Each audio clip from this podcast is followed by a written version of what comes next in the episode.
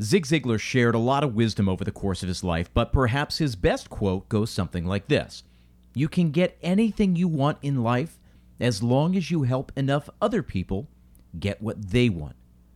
Now, the first time I read that quote, my world fundamentally shifted because it moves the conversation from us to them, to the people we're serving, and to the problem we're trying to solve for those people. All businesses exist to solve a problem. That's true for a mechanic, for a shoe store, a vending machine, and yes, even a restaurant. It all comes down to providing value for the consumer. So, what exactly is the value of creating value? I'll explain on today's episode. Stick around. There's an old saying that goes something like this You'll only find three kinds of people in the world those who see, those who will never see, and those who can see when shown. This is Restaurant Strategy, a podcast with answers for anyone who's looking.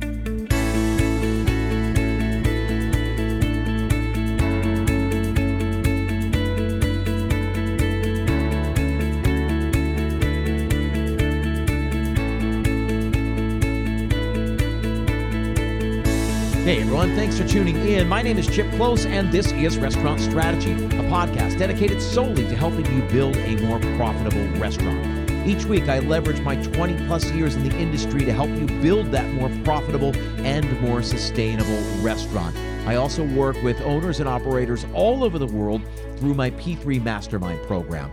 This mastermind is uh, three different groups, over a hundred different owners and operators from all over the world, spread across those three different groups. We meet two hours every single week on a Zoom call to pound through the common issues we faced in a systematic way.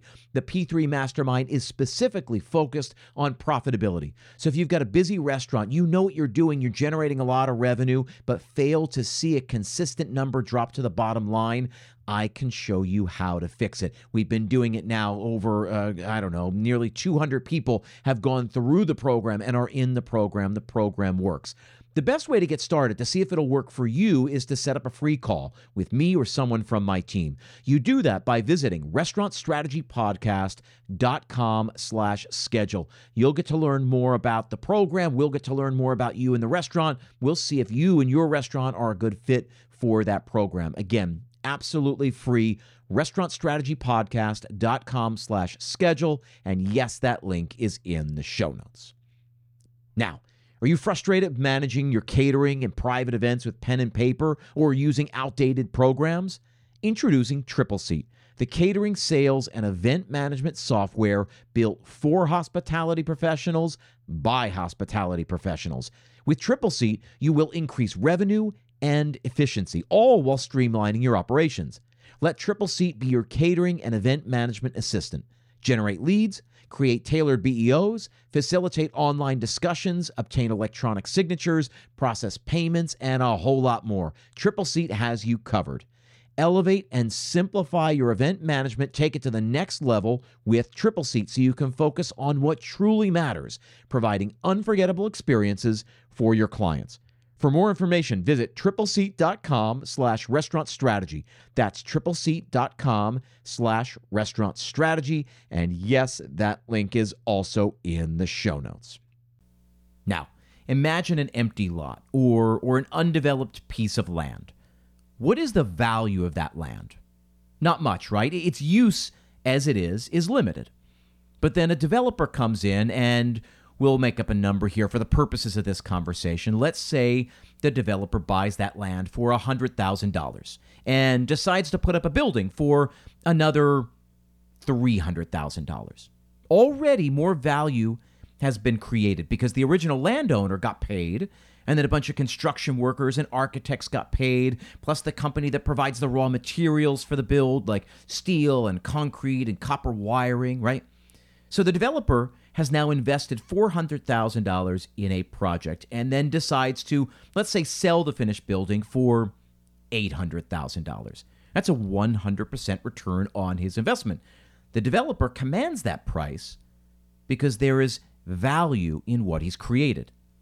So you see, the, the new purchaser, let, let's call this person the landlord. The landlord now spends $800,000 to buy that building but that landlord has a plan to create, let's say, two restaurant spaces in the ground floor and then offices above, right? The, the restaurant spaces will each rent for $10,000 a month, and the 10 office suites above will each pay $3,000 a month. If you're doing the math, that comes out to $50,000 a month in rental revenue for the landlord.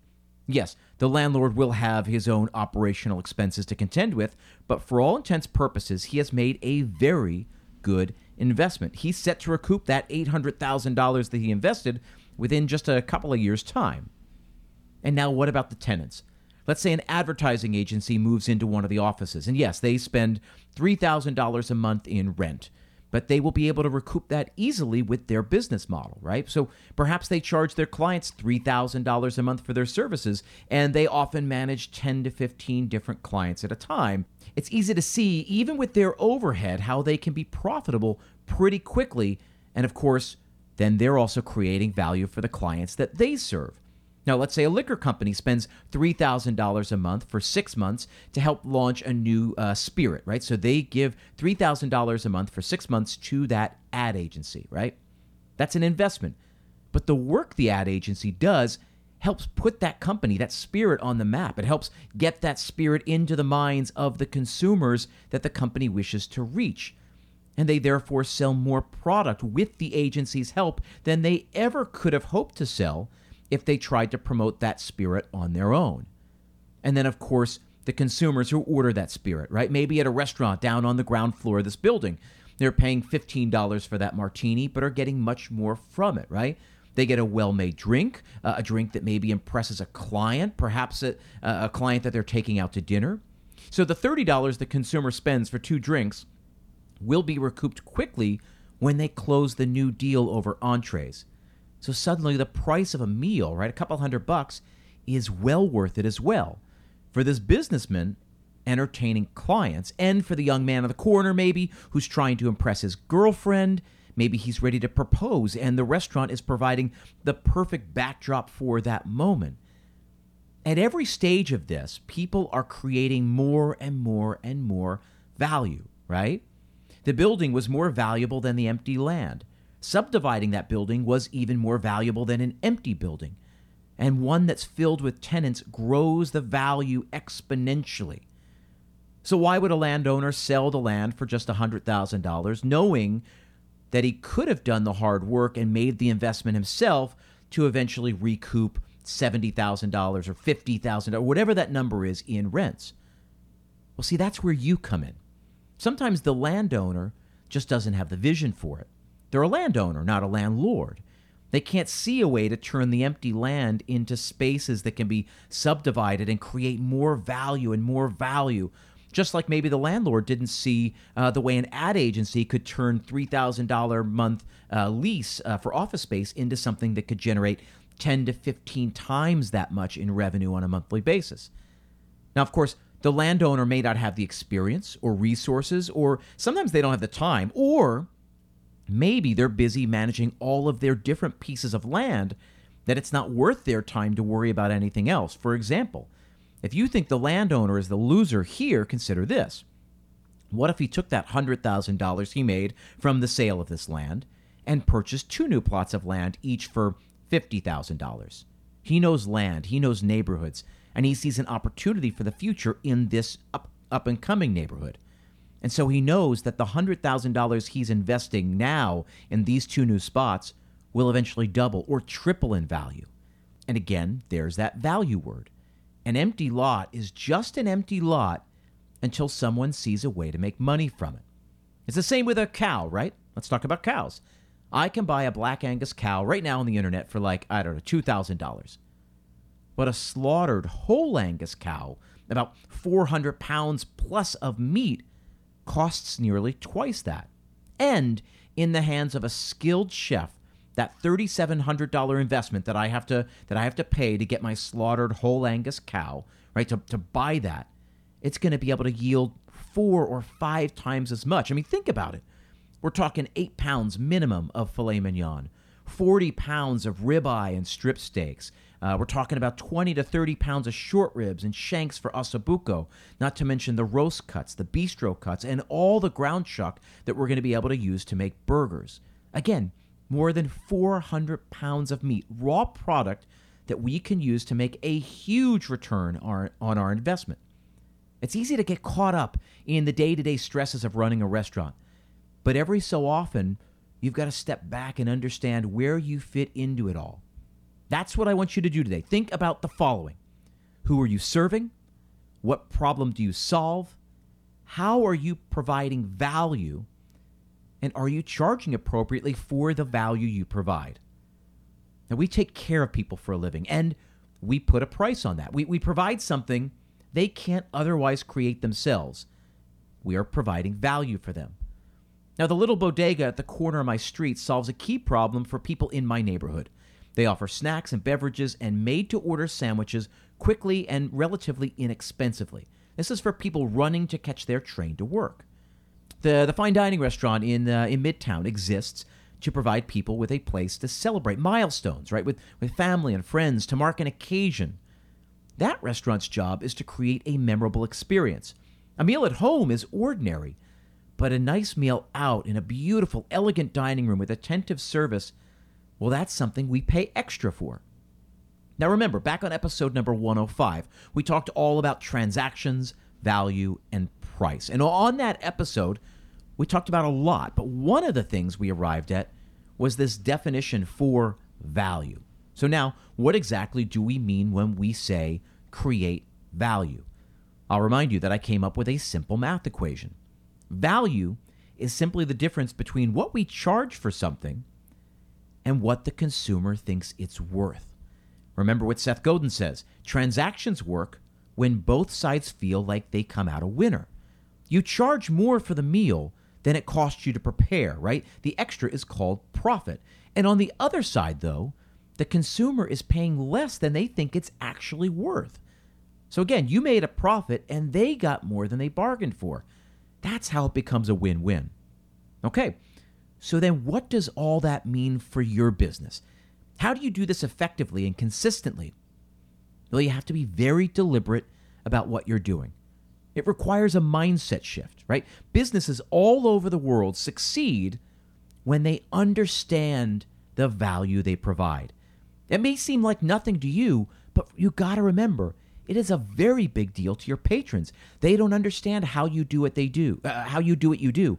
Uh, they can't recreate what you do. They can't recreate uh, the setting, the meal, the, the the ambiance, all of that. They come to you for something very specific. Again, you are serving a specific person solving a specific problem. This is why convenience stores and drugstores like CVS and Walgreens can charge as much as 50% more for shaving cream than it would cost at, let's say, a supermarket. You're paying for the convenience. If you don't have time to go to a big supermarket or you're nowhere near a big supermarket, CVS can solve the problem for you, but they're going to charge you more for that solution. It's all tied to the value they provide. Restaurants need to charge more. Hard stop. The service we provide is worth it, and I think the days of us scraping by on single digit profit margins are over. This past year was just way too devastating, and I think everyone, collectively, all of us, are starting to learn this. But the flip side is that we have a responsibility to our customers, to the people we serve. They deserve our best. If we solve their problems, then we are creating immense value for them. And yes, we should be able to charge for that. But if we don't uphold our end of the deal, then they have every right to take their business elsewhere. So, at my corner, right, there's that uh, bodega right next to the subway. I've been here for seven years. We've lived in the same place, in the same neighborhood, and they have been the only game in town, on that corner at least, right by the subway. But now someone took over the bagel place right across the street and they renovated it, turned it into another bodega. They want to compete with the original bodega across the street. And you know what? This new one is cleaner. The food is better quality. There's a better selection of drinks and snacks. And they've gotten my business recently. I'm going to guess they've gotten a bunch of people's business recently in this neighborhood. So, what does that mean for you? You have a responsibility to your audience to solve their problems in a way that others can't. So in this case, with the bodega, what, what they do is rather unremarkable. They succeed largely due to their location being right next to the subway. So now their success will be tested. Can they survive with the new competition across the street? Time will tell. When you think about value, I want you to get specific. I want you to think of these three areas value in the actual experience, value in the relationships you build and how you cultivate those relationships with your fans, and value in the way you communicate with them. Now, we talked about this before in regards to email marketing, right? We want people on our list so that we can sell to them. But why would someone want to be on our list? There are a thousand different ways to answer that question, but the common thread is value. You have to be valuable to someone. So either you're giving them deals or exclusive offers or sharing recipes that they can try at home, or, or, your emails are entertaining them or educating them or inspiring them. Again, there are many ways to do this, but you have a responsibility to your people to provide value to those people who are on your list. Now, the same is true with social media, right? Or with the communications you send out through your uh, through your branded app or or via text message. Provide value. Serve them selflessly and consistently, and they will continue to reward you. Remember the Zig Ziglar quote I shared at the very top of the show. The way you communicate with them outside the restaurant should echo the way you communicate with them inside the restaurant. It's all about that relationship you build with them. And again, just like any good relationship, it's got to go both ways. If you just take care of your end of the bargain, the rest will work out. I promise. Again, remember the Zig Ziglar quote. So, provide value in your communications with your audience. Create value in the kind of relationship you build with them, and create so much value in the actual experience that you can't help but win. You want people to think this is too good to be true. That means you've exceeded their expectations. whatever they thought they were paying for, you have gone above and beyond. And again, you have to be deliberate about how you do this. Good food and good service is no longer enough. They are a prerequisite for just going into business. People come to you expecting something delicious. They expect warm reception at the front. So that's not even up for discussion anymore. The value comes when you provide something else. What exactly? I don't know. It's different for every business in every market in every industry. I just know it's got to be there. My local pizza place sends me five garlic knots for free, totally free with the order every time I order from them. It's awesome. I didn't order them, but I sure do eat them. When I went to Per Se a few years ago, there were all kinds of little flourishes that, that none of us were expecting, right? Uh, the quality of the hand towels in the bathroom, uh, to the little extras we kept getting uh, throughout the meal. Listed nowhere on the menu, but very much all part of the experience they were crafting. Now, the invite, I, I, once got to go back to the kitchen and meet the chef at a fancy restaurant when we were in Paris a couple years ago, or the balloon they gave my four year old son when it was dessert time. Most of these things cost nothing or, or, or, very little actually, but they make an impression on your guest. Just like they make an impression upon me when, when I'm a guest, and, and things uh, make an impression upon you when you're a guest. Remember, that's the beauty of what we do. We are both merchants and consumers. We experience restaurants on both sides. So think of the things that make an impression upon you and, and use those to inform your decisions about the future. Give this some thought this week. Be deliberate with what you're doing, and I want you to come up with specific, tangible ways that you can provide value for your guests, both inside the restaurant and beyond. Once again, I want to thank you for taking time out of your week to be here with me. I hope you get a little something out of this show each and every week. If you do, if you do get some value from this show and the content of this show, I want to ask you to do me a favor. Go to Apple Podcasts, leave me a five star rating and review. Just tell other people what you get out of the show, why you uh, tune into this show uh, consistently, and most importantly, why you think they should tune in consistently. That, more than just about anything else, would help me move the needle in this, my small business. So, again, uh, if you get any value from this show, go to Apple Podcasts, leave me a five star rating and review. Appreciate you guys being here, and I will see you next time.